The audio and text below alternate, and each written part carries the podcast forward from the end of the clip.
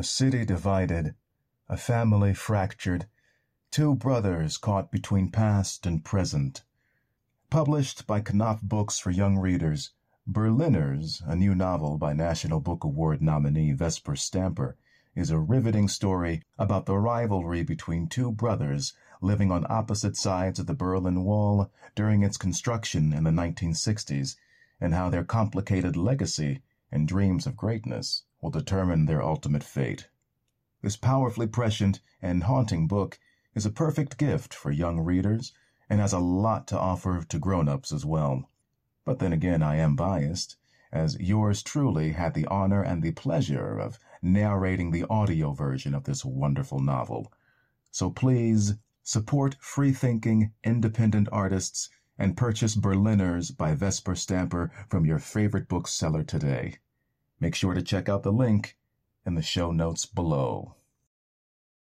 Hello there, you beautiful people. I've got a question for you. Do you drink coffee or tea? Of course you do, you beautiful bastard.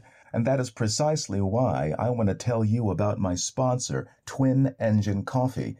Twin Engine Coffee grows and roasts specialty grade coffees right on the farms in Central America. And guess what? If you happen to be a snob like me and are much too pretentious to drink coffee, you can enjoy some cascara tea, my personal favorite, which is made from the dried fruit of the coffee plant.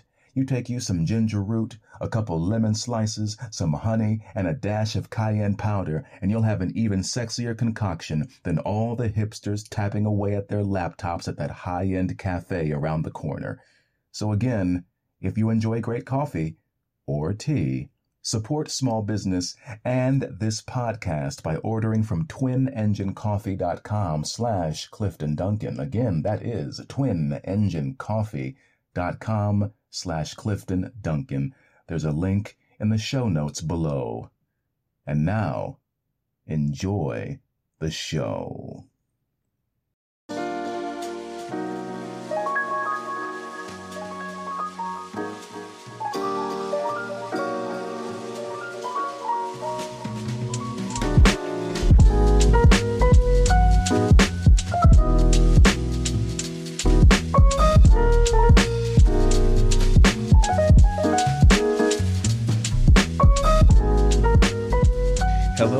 Ladies, gentlemen, and as always, everyone in between. My name is Clifton Duncan. You have found once again my podcast. Uh, I'm joined by a very special guest today, but first, before we get there, uh, just uh, however you're consuming this content, if you're watching it on YouTube, uh, give it a like, a share, subscribe. Um, if you love it, share it with your friends, and if you hate it, why then share it with your enemies. Uh, today we have uh, Akira the Don you know, I don't know what what to what to say about him. Uh, he's a very interesting fellow, uh, doing some very important work, I think. And um, you know, I, I, was telling him right before we started that. Um, uh, uh you know, I'm, I'm, feeling a certain kind of way today. I'm not going to lie to y'all. I'm, I'm, feeling kind of, I'm feeling kind of, I'm feeling a heaviness. I'm uh, feeling a bit, um, I don't I don't know what it is, some a weird kind of energy. But the funny thing is that I'm talking to uh, maybe the person who is the antithesis of how I'm feeling right now, just in general. Um, and so that's sort of a, um, a, a good thing, man. But uh, why don't you introduce yourself a little bit? Tell us about uh, uh, who you are, my friend. Hey, what's up? Uh, I'm. Let's see. I'm. I don't know. Maybe I'm feeling heavy too. Maybe I also uh, am about to go like dark Akira mode. Like, why not? Anyway, yeah, I'm Akira the Don. I make music, and uh, it's a beautiful day to be alive here at the peak of Cody Human Civilization. Boom. See, uh, well, that's, that's what I needed, man. That's what I, I think that's uh, the kind of energy we need to get over my. I mean, I'm a Scorpio, so that that, that might be part of it. My little, uh, uh-huh. my, my, my brooding uh, nature. But uh, you're primarily known uh, as a as perhaps maybe the the creator of of a Meaningwave. Would, would that be an accurate assessment? That is one of the things that I did. That, that, that you did. All right. Yeah. That is a that is a thing that occurred and continues to occur and keeps occurring, like yeah. uh, like a sonic boom. yeah. And what in Street Fighter, just charge back and then uh, exactly, forward, exactly, forward fierce. Exactly. Um, yeah. So I mean, you're so fascinating to me. I always love talking to uh, to musicians, and um, uh, because I think they're they're even weirder than actors, and not not in a, not in a bad way. Um, usually far more interesting than actors, if I'm being really really honest. Um, but uh, you know, I was watching some um, some other interviews that you've you've given, and uh, you you sort of went. Uh, you you clearly are someone who marches to the beat of his own drum, but you kind of started out um, went on your own when you were 16. Is that correct? Yeah. Well, I left home the day before my 16th birthday. That is true. And I it was it was after a number of, of previous attempts. uh, I think the first of which was when I was like seven. Really? I remember when my son got to seven, I was like, oh shit, oh shit. Just paying attention. Like, there's like, no, he's fine. No signs whatsoever. He don't want to go anywhere. Uh, he claims he's never leaving. Um, oh. So, which is nice. Well, I mean, well, it's it's nice until he's like 18 or 20. You're like, get the hell out of here. What are you still doing? Yeah, right. Exactly. exactly. He's like nine now, so he's still cute, you know? Oh, okay. like he's gonna stop being cute at some point. Then then it's like maybe do you still love them when they stop being cute? What happens? I don't know. Oh, you know, I don't know. I don't. I don't have any kids yet, uh, but but I hear that once once they get there, you know, it's especially if they're boys too. Apparently, from what I hear, uh, boys are are sort of hellions until they reach about uh, teenage years. Then they kind of straighten out, and then but girls like the complete reverse. But mm. I feel like, but I think um, that that around that age of nine or ten, I I hear parents say, "Man, I, I wish I could stay this age forever." Um, and I mean, I think there's something something to that. They're all dope. I've liked all of them. Um, every every aspect of it has been an utter delight, and I'm sure, like when he's um, getting in trouble with the police and and creating explosions and things of that nature, it'll still be wonderful. It's all wonderful. Uh, just like it's, it's all perspective. Just like his dad. yeah. Well, the idea is you kind of want you want to break generational doodahs, don't you? And you want them to uh, not have to make the same mistakes you did, right? Ideally, we wouldn't just keep doing the same stupid shit over and over and over for infinity. Ideally, like, but that then, would be nice. But then they tend to make they, they make new mistakes, don't they? That they find other mistakes to make. They respond to whatever society they're growing up in, so have to deal with all of that, all of that nonsense as well. So it's kind of hard to predict, I suppose. Well, this is a very different world, is it? Is it not? The uh, society he's he's he's uh, emerging into, where he comes running in. He's been playing Roblox with uh, with his cousins who are aged seven and ten, mm. and he comes in saying, "Dada, Dada, what's a pansexual?" and what do you say? It, he, he, goes, "Does it mean you marry a pan?" And uh, he's very serious. He's like, "Oh Lord, what's going on?" Then it turns out, like his littlest cousin, who he's playing with uh, on the internet, is hanging out in a in a in an alphabet chat room. Hmm. And they've got all the flags up, and they've got every single one of these things: the pans, the cups, the tables, all of them, right? Whole right. thing. And um, yeah, so that, these these are the things that we have to uh, deal with now. But I do remember when I was his age, uh, AIDS occurred. Mm, yeah, and um, I was at school. I didn't know that AIDS had occurred, and I was like seven. I was at school, and uh, I saw on the ground what appeared to be a deflated balloon. I was in the playground, and I picked it up, and one of the bigger kids came running over, going, "That's a condom! You've got AIDS!" and everyone at the whole school went, ah! and literally the entire school gathered around me screaming, AIDS, AIDS, he's got AIDS. so I, I had AIDS. I didn't even know what it was. I said, I mean, of, of, course, my instant reaction was, no, I got fucking AIDS and I kicked the guy in the leg. And then we had a big fight. And then I, and then the guy didn't want to touch me because I had AIDS. well, I was going to say, you know, you, you would think if you're truly, truly terrified of AIDS, you might not want to run closer to the person you think has it, screaming AIDS in his face. He's got AIDS. they know. didn't know. Nobody knew. It was just what had been dropped on us that week. I can't remember if that was like the week after or the week before. There was a hole in the ozone layer and we were all going to die next week. Right. But there was a lot of shit going on. The point being, there's always a lot of shit going on, right? Yeah, that's true. That's true. We sort of we sort of pushed through. I, I remember there was all those rumors going around. I don't know um, if they were true or not, but uh, apparently, you know, you didn't want to reach, you know, like you know they had payphones or whatever or vending machines. You didn't want to reach into the little uh, the flap where they where you got your change because people were like apparently putting syringes in there or something so that they would stick you with a needle and that and that's what would give you. That was like the rumor going around. I don't know if that was true or not. That was a rumor put out by the people who run those machines because people like me were sticking their hands up inside and pulling out Snickers. Ah, ah. That's what oh. that was. always. So that was you that was doing that. That's your fault. I was doing that. I was like me and me and the homies from early. We was we was um, messing with those machines. We was violating those machines from early.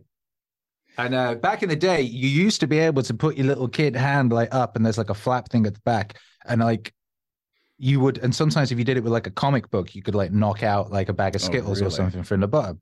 Back in the day, and if you had at home, he was like leaning on the thing at the same time and sort of like pushing it a bit. You could maybe even get a little bit of a like a like a sort of avalanche, an avalanche of uh, of illicit candy. You know.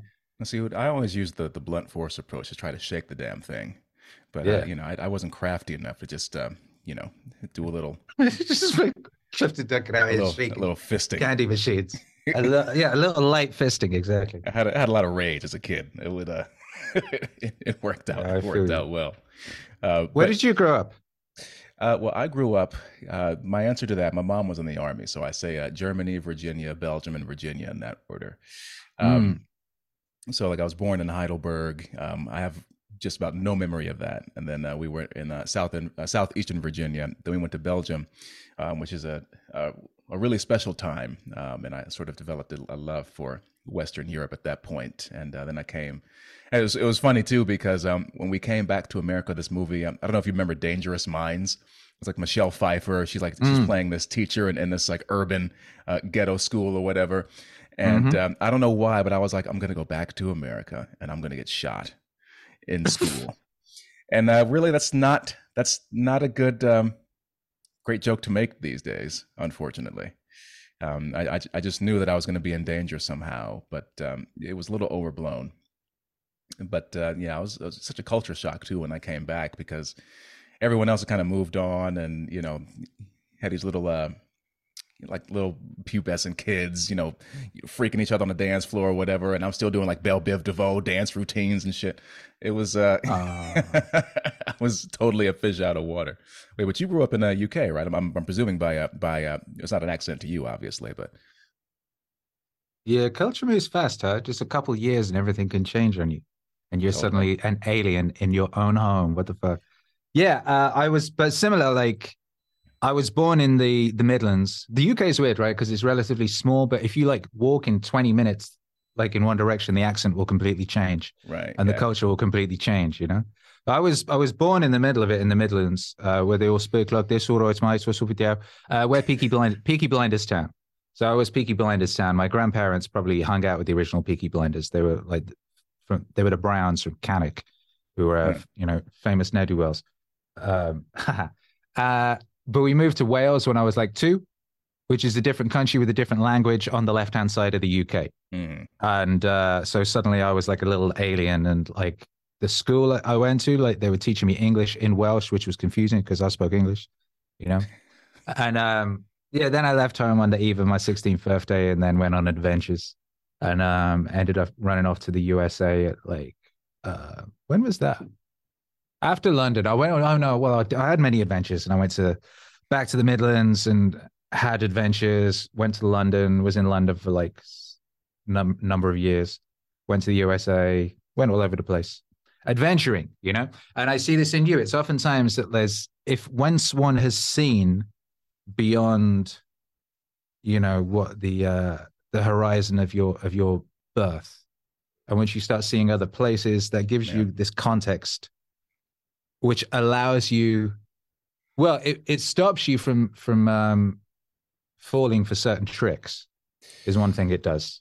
Yeah, man. I, I You know what I mean? There's a number of I, I definitely thank my lucky stars in a way that I didn't. Um, my, my upbringing was so weird and doesn't make sense, but I also feel like I missed because you know there were kids that um, that when I came back to the states that I'd known before we had left, and uh, they had totally changed, man. I mean, they just uh, I don't know, especially especially the uh, the black kids as well. It was something something the boys had uh, something had really happened to them, and uh, Mm. they were they were they were um, there was a, more of a darkness about them um, they had uh, just a harder edge about them, and uh, just made me wonder, you know, what is it that um, that happened? It was like only four years that I was away too, which was uh, which was kind of bizarre, um, more more violent. It was, there was some, something happened, but I, I missed all of that. But I also have this this cultural sort of um, blind spot now. Like anything from the early '90s, I don't remember. And people are like, "Oh, did you ever see this movie from da da da?" I'm like, I have no idea what movie you're talking about, bro. I'm sorry, I didn't, I didn't see it. I just wasn't there. That wasn't my thing. Unless it's like Aladdin, Lion King, or like Jurassic Park. I don't remember any of that. Or like, or Dumb and Dumber, or Wayne's World. Those are the only five movies I know from that from that era. Uh huh. I put on um I put on San, Grand Theft Auto San Andreas last night. Like I just put it on from the beginning and just watched the intro sequence and played the first two missions. Hmm. Uh, and it's this beautiful thing. You I, I kind of forget about that story, but that's one of the that's kind of what that story is about. Is that guy the the main character CJ? He goes to New York. Um, he's from he's from he's from LA. He's from a kind of Compton esque sort of like hood section. It's the early '90s. He leaves, I believe, in the late '80s. He leaves in like 88 and he comes back in like 92.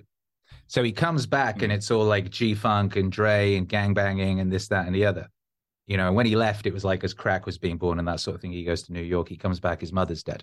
But it's like this whole thing that, like, how much everything has changed in four years, how all of his friends have changed. Uh, that thing you're talking about, how everyone's like hardened in this strange way, this calcification of people that's occurred, how he's now an alien. It's just four years and it's the place he grew up. And that's where all his family was from. But now he's an alien, and everything's completely different.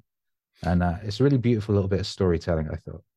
What's funny you mentioned uh, as soon as you said um, San Andreas, the first thing I thought was like was Ice Cube, which makes me, of course, think about uh, hip hop, which makes me wonder, you know, when when did music come into your life? Um, the DJing and uh, and and hip hop was that always a, sort of a thing, or were you just sort of um, did it kind of visit you from on high at some point?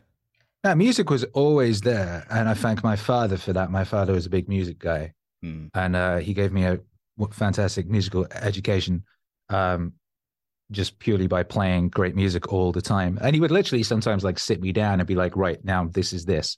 I remember he took me up into the attic when I was like seven or something, and bust out the Motown seven inches, and was right, right, Oh, this is. Motown type thing. And Oh, I remember him doing the same with like punk. He's like, the, and that would be sort of like UK, sort of like Sham 69, Sex Pistols type punk. He did the same thing. He like, he gave me a very uh, fantastic musical education. And like, you know, I remember he had uh, OG Original Gangster in the house when I was seven or eight or something. I think like 88, that would have been. Um, I think the first rap song I, I knew fully was Walk This Way, Aerosmith and Run DMC, because I had this metal, this marquee metal cassette that I got from a car boot sale when I was a little kid. I used to get a lot of music from car boot sales, which is kind of like a swap meet or something, I guess. Uh, a load of people sh- show up in a field with their cars. This is like a UK thing. And they sell shit out the back of their trunks or boots. They call them boots in the UK. Okay. And that's the only place I could ever get comic books because where I was in Wales, there was no comic shops and there was no music shops really. So like I would go to these car boot sales on a Sunday with my paper round money. I'd buy comic books and I would buy cassettes and seven inches, you know. right. Right. Anyway, but yeah, there was Marquee Metal had Walk This Way on it. And I learned Walk This Way, like back to front, upside down type thing. And I got into Ice Cube. And then the first, I really got into rap with uh, Death Certificate, uh, which was Ice Cube album. And Death Certificate was like, it was telling me, you know, it was like, it was kind of like this crazy sort of gonzo journalism. I was really into Hunter S. Thompson as well a little later, so that makes sense. Mm. I think of Ice Cube as of of something of a gonzo journalist. He's like in the middle of these situations, telling you about these things that you that you're not being told about by other places in the same way. The America you're getting told about via mainstream sources at that point, pre-internet, is like a Bill Clintonized um, version of what's going on, right? And then here's Ice Cube, and uh, he's just fucking, you know, he's just fucking breaking it down in a very uh, visceral fashion uh, about one side of the world. Yeah, the, I think, uh, uh, I think somebody said uh, once said that uh, uh, rap music is like uh, like CNN for black people, basically. But Yeah, that even was Chuck songs D's like thing. uh, was it Chuck D? Yeah, Yeah, it that was Chuck D, and that was around that time. And I was, it was funny because I was listening to also Public Enemy. It was Ice Cube and Public Enemy and Disposable Heroes of Hiphoprisy and stuff like that, which is like, which is this full Coolio starts coming in, which you Mm. you think when not realizing at the time, but okay, I'm so I'm listening to Ice Cube and Ice T, which is basically which is gangster rap. Mm. Uh, at the same time as I'm listening to Disposable Heroes of Hiphoprisy, which through a contemporary lens you'd go, you'd say, oh, that's conscious rap or something, right? And I'm listening to uh, to what did I just say? Chuck D, uh, Public Enemy, which is uh, I suppose you would now say is uh, what would you what would you call that now? I don't know, maybe like Rip. protest rap, active. I Yeah, know. exactly. Maybe. Exactly. But it was like this full circumference of different styles. And I'm Yeah, listening to Tim Westwood had the essential rap selection on Radio One. He's playing Heavy D and the Boys and shit, which I was loving as well. So that's like party rap. That's like Yeah, party yeah. rap, right? So you had the full circumference of the of the situation. And that was the thing I always loved about what is one of the things that made me really fall in love with rap music was that it could take anything into it musically. Uh, you know, it could it could incorporate anything and it could describe and discuss anything. Right. You so know- ultimately it was hypothetically the ultimate musical art form. Well, you know, hip hop, you know, I used to be a huge, huge fan and a, and a practitioner. The first uh, rap album I ever heard was actually uh, Biggie Smalls' Life After Death. And I was like 14. Mhm. And I was like, oh my God, they're cursing. But, uh, you know, but what's, what's, what's amazing, and I don't know if, um, if people, like younger people don't really get it, but like, especially the early 90s, early to mid 90s, that whole time period, you had so many different styles, so many different sounds. Like you were talking about gangster rap, you had West Coast, you had the East Coast kind of boom bap going on. Uh, you had, uh, I mean, I, I was a big fan of uh, like Tribe Called Quest, Zulu Nation, all those guys, De La Soul. But you also had like the Roots were coming out with their first albums. Jay Z had, had dropped his first couple of albums. Nas came out with Illmatic in about yeah, it was 93. 93, 94. That's what I say. It's like so Wu much Clan, radical. all that stuff was going on. it was like a radical uh and what's crazy like i was saying about the san andreas thing so you think he goes to new york in 88 and the music that was out in 88 versus the music in 92 that's just a four year difference. And that's the difference between like cock rock hair metal um cherry pie type shit um being the main stuff on the radio and like all the stuff you were just talking about the wu-tang tribe called quest like like de, de la uh snoop starts coming through all that type shit um grunge occurs and this is like this is tiny fucking time period and culturally everything changed radically. Yeah. and you do not see that happening now if you look now at say what music sounds like now versus four years ago is it very different Well, here's the thing, dude. I, so, and and I, I think you'll appreciate this. So, this is about 2014, right? Um, and I did a I did a throwback Thursday back when we still did those things. And so I looked at the like the top like the Billboard charts from 1994. Was it 94? I think it was 1994 versus 2014, like like the top 25 singles or whatever. And on I remember that on the 1994 list you had about maybe 20 or so artists represented. I mean, you had like MC Lyte, uh, Tribe Called Quest. Um, I mean, you just had all these people that were that people were listening to. They were, I mean, they were listening to all of it and all these different sounds. And then I remember on the 2014 uh, Billboard list, it was like seven. It was seven artists that were that were represented. It was like Jay Z, Justin Timberlake, Macklemore of all people. Um, I think Drake. Lupe Fiasco. And I Drake. noticed over time that yeah, probably Drake Seventeen Drakes.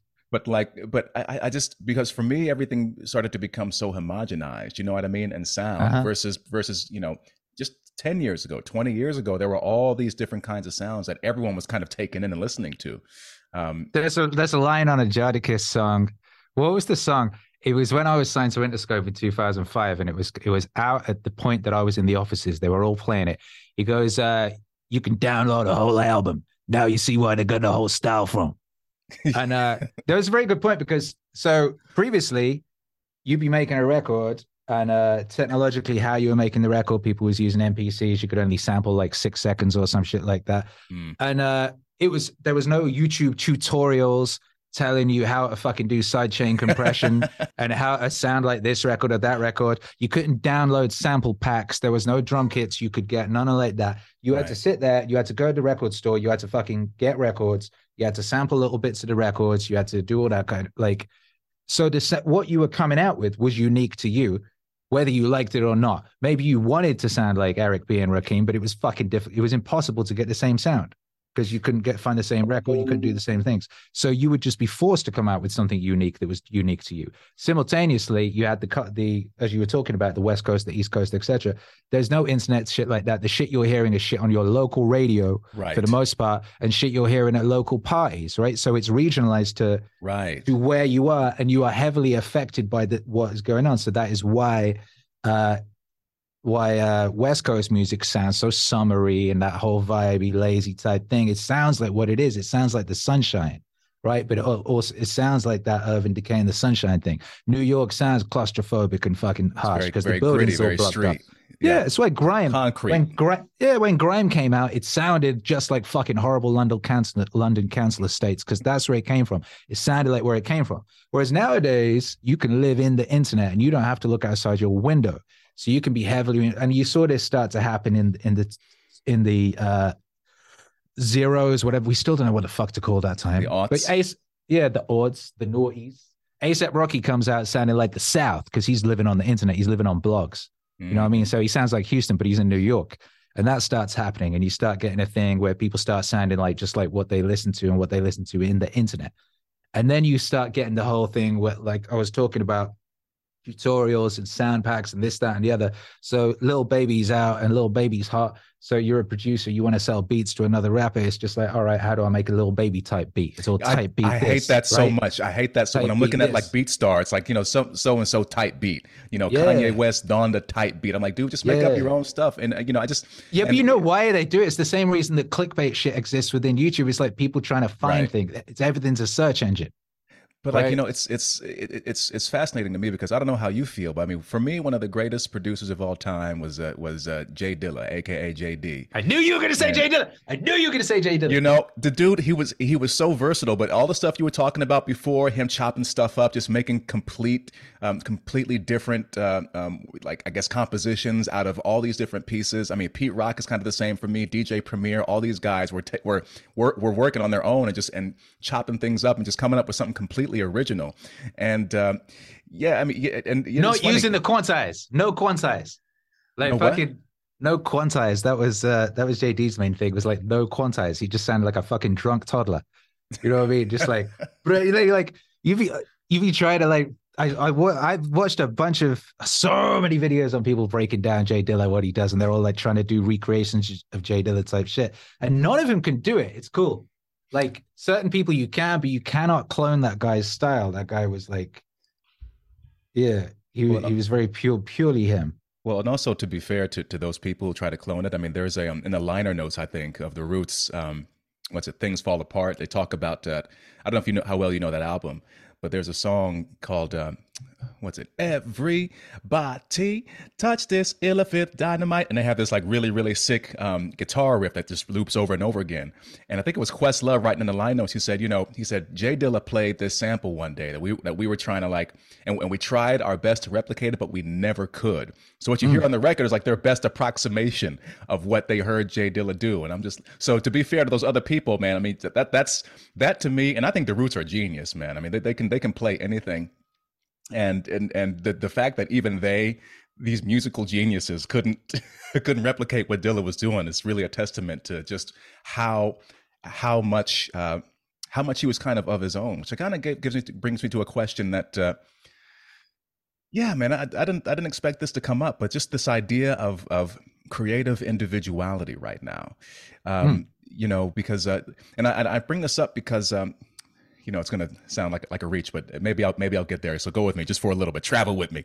Um, but there's a but uh, so there's an actor named uh, Michael Chekhov who was the nephew of the great Russian playwright Anton Chekhov, and um, he had this idea of the of the, the the artist's like the actor's creative individual persona, which I think you can kind of extrapolate to other art forms. It's like you know, uh, uh, George, George Carlin had this sort of one, you know, sort of acerbic persona, and then you have, uh, you know, Dave Chappelle has more of a, a laid back kind of, um, you know, easygoing persona. Robin Williams was what was more manic, and mm. I'm, I'm wondering, you know, kind of going off of this idea that everything's more kind of homogenized now. We're kind of and regionalisms have have died. You know, do you think? I mean, I, am not a, I'm not really more of a, a, doom and gloom guy, but do you think the sort of the, the, capacity for the that the individual unique person has kind of been lost a little bit in our culture, or is that too much? I mean, yeah, I'll, I'll let you riff on that. I know you got probably a lot of thoughts about that. Well, as long as I've been alive, there's been a war on that. Uh, my mm. first album, which was called When We Were Young, was about uh, the individual and the the right of the individual to be an individual, and the, the necessity of the individual. It was all pinned together with samples from The Prisoner, which was a '60s spy show, which was also about that. Um, so this is it's it's the eternal war uh, and it's the eternal push and pull between the society and the individ in the individual, right? Yeah. and the necessity of both, and that's order and chaos, uh, and that's all. That's the whole thing that we're constantly straddling, and the whole left-right paradigm is a representation of, uh, in a way, and that's what's constantly going on. And if one goes too far in one direction, then there is there is horror, and currently we're far too far in the uh, sort of collectivist direction, far too far away from the individual. And that's what's causing a lot of our problems. And it will go back in the other direction, and then we'll have to correct there as well. Because when you go too far into the individual, then you end up with a certain kind of tyranny. Uh, also, uh, so that's that's all it is, and it's it's fun. It's interesting because what now there is more capacity for individual expression than there has ever been. There is right. more capacity for an individual to realize themselves at their highest, most individual form than there has ever been. Right. Uh, I remember I talk about I've mentioned this a few times, but I find it fascinating. Uh, Terence Trent D'Arby was a so he would have worked pretty well with the Soulquarians. Now I think about it, hmm. but he was he was a soul singer from the UK um, who was dark of skin in a world where there were only 12 issues of the Rolling Stone. And as he said, you could only have two dark of skin motherfuckers on the Rolling Stone a year. That's it, right? Mm. And Michael Jackson and Prince existed. And Michael Jackson and Prince didn't. They're not even dark. They didn't. Yeah, one well, was dark. Michael Jackson and Prince did not want to give up their uh, their covers of the Rolling Stone. So suppose he says they got together to blackball him from the industry to save um, their spot. So that was the time. And when you're talking about crazily individual artists, and you think about that time, you've got boy, fucking Boy George and fucking Michael Jackson and Prince. You've got all these like very individual characters. When you're talking about rappers, you you can you the difference between Nas and Biggie is instant, right? You, mm-hmm. Whereas a lot of times now you'd be hearing rappers and you're like, they sound the fucking same. I can't anyway, distinguish any of them, right? Yeah, right. but but anyway, but the point, but, but this is at a time when things are massively homogenized, where like if you're in a school and you try Death Different, you're to get the fucking shit beat out of you. You know what I mean? And now we're in a time where Yung Lean can have millions of views per per music video. Most people don't know who he is. You can have millions of you can have millions of worlds existing concurrently in which people can be completely individual to their highest potential uh, and exist and make money uh, and have fans and do and you know and keep going for fucking decades. It used to be that a career was would wouldn't last more than a couple years most of the time. You can sustain a career for decades now if you put in the work. Uh, but it's so in- so it's interesting that in that paradigm, somehow homogenization is even more intense and even more rampant. And then yeah. you have to go, well, why is it when you have more of a choice and more of a capacity, more people choose not to, seemingly? You know, it's it's I, I have no idea what it is, but I'm glad I'm not the only person that that feels that because even on even from an acting perspective, right? And I've said this story um, once or twice before, but uh, you know, in, in, my conservatory, we, you you had the uh, you had the opportunity to sit in on um, auditions for prospective students, and so you would see people come in and like you know they're kind of nice and bright and shiny and you know, kind and but they're also kind of meh, you know and um, there was one instance actually i remember this one girl came in and uh, she did her you know she did her little monologue and it was okay but then um, the faculty that was in there they saw that she had um, i think like flamenco, flamenco dancing on her um, on her resume as like you know part of her special skill set. And so then when they asked her like okay so do your piece again but then infuse that with the energy of you know this this flamenco dancer and, and like she she totally transformed and and into this sort of sensual kind of sexy kind of kind of being. And the question for me became well why didn't you come in with that? You know why was it this sort of like oh hey i'm i'm perky and nice da, da, da, da, da, like like you know clearly something about this flamenco dancing taps something within you. And it's like it's as though we are creating a, a culture of of I mean, you know this, but a culture of conformists who are sort of afraid to kind of branch out on the skinny branches and maybe be, be more vulnerable um, you know, because I don't want to get mean internet comments or something. But maybe that's part of it. It's part of it is like internet culture. It's like a we're you know we're all connected, which is kind of cool. But at the same time, we're all connected. We're all connected. Which, we're all connected. Which which is which exposes you to, to, abuse. we're all connected, which is kind of cool. But we're all we're all connected, which is kind of like school. Yeah. And then that's the problem. So as I just said, that's exactly it. Like you got Prince, you got Madonna, you got fucking uh Ozzy Osbourne, whatever the fuck. Crazy motherfuckers up there in, in pop in popland. Meanwhile, in school, I used to get in fights every single fucking day.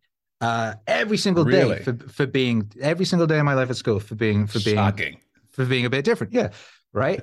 and so you go, huh? What did the internet do? It turned the whole world into school. What did that? What is that obsession with uh with people not growing up, with keep keeping people in this eternal state of youth? Uh, it makes the whole world school forever. Everybody's fucking terrified of be fucking sticking out and sitting at the wrong table or not being invited to the right fucking table and Mm. having the wrong, not having the teacher fucking like him or whatever the fuck it is. We're in a fucking giant, like unending, uh, cosmic fucking digital school. And everyone acting like that. And it's like, oh, these is the popular motherfuckers over here. And these is the out ones over here. And these is the geeks over here. And this, that, and the other. And everyone's acting like they're in school for fucking ever. And that's what's going on. And that's why it is. And it's really, really uh, weird. Yeah, but you know, I think I think it's easy for us to say though because we grew up at a time when there was no internet, there was no social media. So all the dumb Uh-huh. shit you did at 12 or 16 or whatever isn't captured forever online Exactly, somewhere. And but no one's going to come back 10, 10 years later and say, "Hey, remember when you said this thing when you were 14 and stupid? Ah, there goes your job, there goes your, you know, Yeah. your whole livelihood, you know?" That's what I'm So saying. there's, there's So a pressure to be perfect. Yeah. Exactly. Because what was great about school was you could leave it and you could leave all those motherfuckers behind. And that was what got me through school was knowing that one day I'd be able to step out that motherfucker and go find my people, go find what I was interested in. And it would be out there somewhere. Uh, and I knew it would be out there. There was an internet, but I knew that I wasn't alone. I knew there would be someone out there in the world. Nowadays, you just go on a on a on Reddit and you'll find a bunch of people that like the same shit as you. So you know you're not alone instantly. You know what I mean? Yeah. But you do some shit in school, everyone remembers it, everyone knows about it, right? If you get drunk at a party and throw up on a girl or whatever the fuck, everyone's going to talk about that shit. Everyone remembers that shit. Everyone knows that shit till you leave school. In internet world, which is like a big ass school, you do some shit, everyone knows it forever. Never gets forgotten because you're in school forever because internet school is forever. This internet thing is is eternal. You do some shit in like 2007, like someone's going to dig that stuff up. They're going to find that thing and it's going to haunt you forever. You're never going to be able to let go of it. You Mm. can't leave. You can't move town. You know what I mean? There is no moving on. So the what's what the internet has done to, to society in its current form uh, is it's like an episode of the Twilight Zone or something, where we're all locked in here together forever and we can't leave. Well, you know what though? It, it also makes me think that um, because we have this technology and we don't maybe feel as though we have to um, interact physically. Because you mentioned adventure before, like you, you know, you, you had the Mm. impulse from like the age of seven to go out and just and and adventure and and and wander and kind of do stuff. And uh, now, you know, we we there's so much that we have just in these devices now um, that uh, you know maybe that that that thirst for exploring the unknown and for having those adventures uh, has been sort of dulled in us, you know, kind of blunted in a way, so to speak. I would say about this whole thing is that it's very, very early. This is a blink in the eye. You know, this is a blink in the eye of God, this moment right here, this time we're talking about. And I think it's very important to remember that. And like, while stuff is crazy, and like I'm talking about the thing I'm saying, oh, we're locked in school forever. Or, it's not forever though, because this shit is changing so fast. Like the notion of what we consider to be the internet right now will be very, very different in five years, three years, two years, even. You know, so Mm. that's that's the thing to con- to concern ourselves to uh, consider, and not to get too worried. Uh, there are a million adventures. There are a billion. There is infinity of adventures left for us, and Mhm. part of that adventure is this thing that's going on now. We don't know what this is yet. This is an intonation of something grander and something larger. Uh, that is a great adventure for us to partake in, and some people are aware of that, and some people see that, and some people don't. And uh, but it's it's really important to remember that. Um, one thing I like, I think of constantly is the idea of us as a species about to, like, we're so young as a species, right? You think about how long mountains have been chilling. You know what I mean? How long those mountains have been chilling there, Just, just chilling. chilling, just chilling, right? Little things running around. Then here's us. We just popped up last week. You know what I mean? And we're "Arr!" we popped up last week.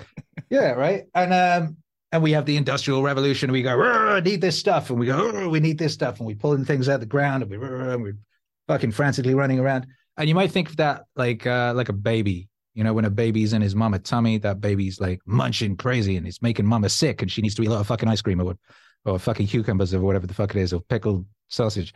And uh, but that ain't forever. Like then that baby gets born, right? And then the baby starts like wiggling around and like poking things. And, and I think we're still in the pregnant stage of the human. Like I don't think we're even we've even come out. I think we're about to come out. And that's what all this frantic like mess and stuff that people people are freaking out about is all these various messes that people think means destruction. You would think it was destruction if you were about to be born. You've been alive, you've been living in this in this place and like there's a there's a light appearing and people are shouting and stuff, you think that's fucking death. You think it's it's all over when in fact you're being born. And I think that's what's happening with us as people, and that it's good to just keep that in mind. Uh, it's it's a good antidote to doomerism, is uh, the awareness of how how little we are and how much we have yet to do, and how exciting that is. Well, that's actually a really great uh, segue because, uh, unfortunately, you know, I'm going to have to have you back because uh, there's so much that, that we could that we could riff on. But um, mm. the reason I was feeling heavy um, is part of that part of that doomerism. But it's also, I think, part of it is an, an, internal conflict I'm having within myself. One of it is like is about the role of art and artists right now in in this particular society. Uh, you mentioned before about. Um, um, you know, we've marched toward the the collective, and you know, and we're still dealing with, uh, you know, I think we're in the middle of a huge paradigm shift as well. And uh, my my question uh, lately has been, well, what role are the are the artists going to play? So I'm I'm nursing now this sort of lofty ambition, um, and I want to hear your thoughts about it um, to wrap up. Is that um, you know things I think a lot of people are consumed with uh, with doomerism, and you you know, of, of, course, you look at the news, and it seems everything is breaking down all at once. Particularly in the past couple of years, um, so much has been sort of um, thrown into disarray. Um, but now I think it's incumbent upon people who create and who are artists to push back against that and create more beautiful, more transcendent experiences. And especially the more digital that we go, you know, and, and I know you, you know, we, we utilize technology and, and, and we have to incorporate that and, and we can do that in really cool ways, but, um, you know, we can create maybe more analog experiences as well.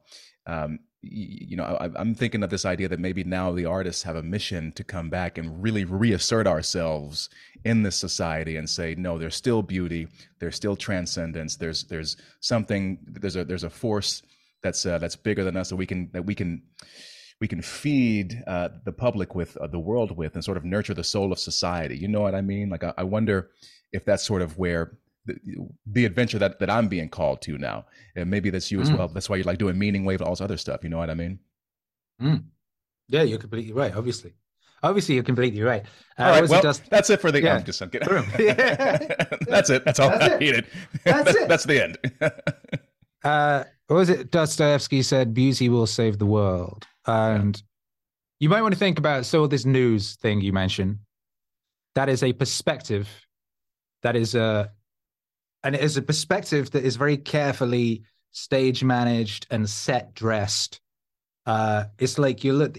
It's like you got a little peephole, mm. and you're looking through that peephole. Yeah, yeah and in there is a very, very carefully set dressed set right? And right. someone who's really, really good at their job has painted and made it and put in their props and so to give you this like idea of what it is. And that is the world that you're seeing. It's the world they want you to see. Uh, and it's not true. It's a time, it might bear some relation to the truth, just like a set dressed set uh, in a good movie or a, or a stage play or whatever has bears some relation to the world, but it's not the world. It's not the totality of everything. And it's certainly nothing close to that intonation of the divine that only something like art and music can give a give a glimpse at. Mm. Our capacity for uh, explaining that which is is uh, prehistoric currently. It's very very crude, and the best tools we have are art. That's the best we have. That's why when you're uh, watching uh, a bit of a, a movie, a play, a TV show, whatever it is, it could be the cheesiest thing. I watched the episode of Smallville the other day. Uh, we were, I'm watching Smallville with my wife and son. It's fun. It's like, right. okay, pre pre uh, ideological uh, turbo possession television type thing, you know, where there's still heroism and ideas and things like that. Right. But it's yeah. like, so you've got this like really cheesy fucking episode that's really comical and silly, and then something at the end happens that's so beautiful that we all burst into tears. Hmm. And it's something that's and it's it's this combination of sound and and emotion, or what have you, that's that's created by artists of different kinds that can. uh It's only that that can do that. And that's that's uh that's how you save the world. Is you remind people of the truth the the thing that that little hole I was talking about that people are looking through and they think that's the world. That's not the world, right? But that's what they're getting shown. You can break through that with art. You can play them a song or something if they're strapped to it. If it's like Plato's cave, if they're fucking strapped in and all they can see is that that that shadow on the wall, that set dress cave. But you they hear the music coming through. Suddenly, wow, there's that. Oh, there is more Hmm. holy shit something like that will blow that whole thing apart because it's so real you know uh it's so real it is undeniable when you see the truth it is undeniable right and then once you've seen it you cannot unsee it it's like that genie in the bottle you know once it's out that motherfucker ain't going back in robin williams fat ass is not going back in that like lamp you know what I mean? That thing is out, and that's what that's what we're doing. That's the point, right? And we can all do that. We we can all do that in our own way. Just because you don't think of yourself as an artist doesn't mean you're not an artist. Because all an artist hmm. is is is someone who makes choices, and makes deliberate choices and acts them with a with a purpose, with a with a definiteness of purpose, right? So your life is is an artwork. If you're living it with a definiteness of purpose, and you say, "I am doing this. This is what I'm doing," you're not just being dragged along and carried along and eating a hot dog or fucking you know, fucking jacking off because you felt like felt like it or whatever, right? If you're living with a definiteness of purpose, you're making choices. Your life is art, and you can create a masterpiece of your own device of your own devising, right? And the more people that do that, the more art is in the world. It's not just paint a pretty picture or sing a nice song, right? It's just make things beautiful where you can make them beautiful. And the more of us that do that, then the more beauty there is. And well, it doesn't matter how many people they've got strapped to that set, to that chair, looking through that little hole in the wall. If everyone out there is making things beautiful that knows they can, that beauty is going to come through. And eventually it's going to fucking override everything the weirdos are up to. Eventually that's, you know, the light. They stole it at the end of that show. What was it? Well, Leonard Cohen has that thing. There is a crack in everything. That's how the light gets in, right? Mm. And uh, there was an Alan Moore comic, and someone's looking up in the sky. And it's like, look at all that blackness, but you see all those stars shining through, no matter what, right? The eternity, the infinite darkness, light always comes through. The light will always, the light always wins, you know? So uh, yeah, you are right. That is that is what we can do. That's the thing we can do. The stoic uh, thing that I love the most is some things are in our control and others not. Right. So if you're occupying yourself with things outside of your control, you're wasting your fucking time. You're doing a disservice to your ancestors. You are shitting on everything they did. They fought, they died, they suffered, and you're here wasting your time on shit outside of the domain of your fucking control. When you could be doing things within the domain of your control, every moment you are not doing what's within your control is time you could be doing what's within your control. And what's within your control is making things beautiful in the manner that you can. And if you're not doing that, you are fucking up the cosmos. Well, I can't after think of a I can't think of a better way to close things. It's funny. I'm working with the the slogan now. Uh, it's a uh, make make things beautiful and make beautiful things. Mr. Akira the Don, how can There people you find you and support you? There you go. make things beautiful and make beautiful things. That's beautiful right there. Hermosa. Uh, I I be wherever you be. Hopefully, I, I do my best. uh, there's no point putting your lemonade stand on the top of Everest and uh, expecting people to come find your ass. So you know, if you're on YouTube, we're there. If you're on Spotify, we're there. If you're on to wherever the fuck you be in the internet, we're there. And we are doing our best to be in the IRL as much as we can, despite um, the uh, despite the machinations of the creepy weirdos trying to stop us from uh, you know getting into different countries without having weird experimental fuckery procedures done upon us. But anyway, just fucking type Meaningwave into some shit and you'll find something wonderful and it might just make your life a little more beautiful. You know? I love it, man. I love it.